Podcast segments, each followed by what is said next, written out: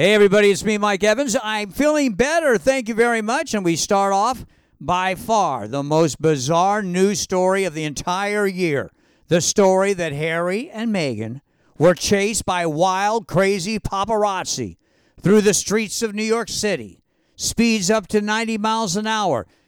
The chase went on for two hours, almost involved a fatal accident.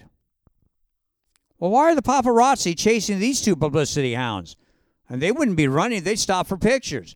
This whole thing sounds, how should I say it? Uh, made up, or at least grossly exaggerated. And where's the video? Two hours? High speed chases? New York City? No videos? I mean, come on, man. This whole thing really, really stinks. Got a love nugget for you. There was a lot of Hollywood jaw flopping yesterday regarding Ben Affleck and his ex, Jennifer Garner, having a serious, serious discussion.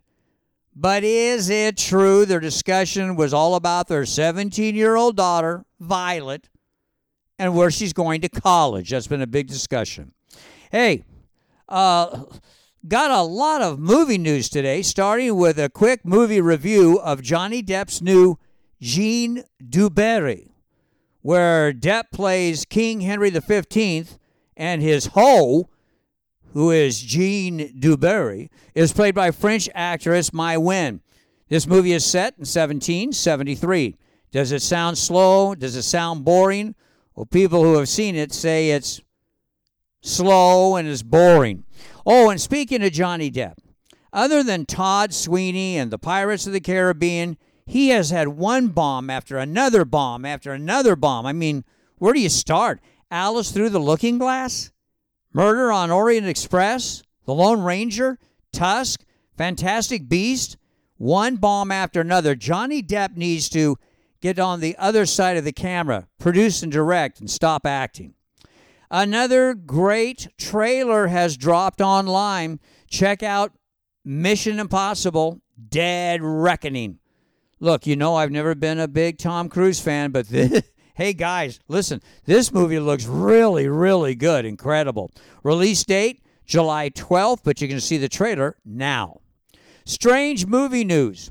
So a year ago, Premier Entertainment spent $96,000 to make a slash horror movie, Winnie the Pooh, Blood and Honey.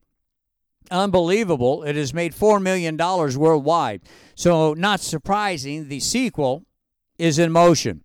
Rights for the sequel have already been sold to Mexico, Germany, France, Italy, Russia, Australia, India, and New Zealand, just to name a few.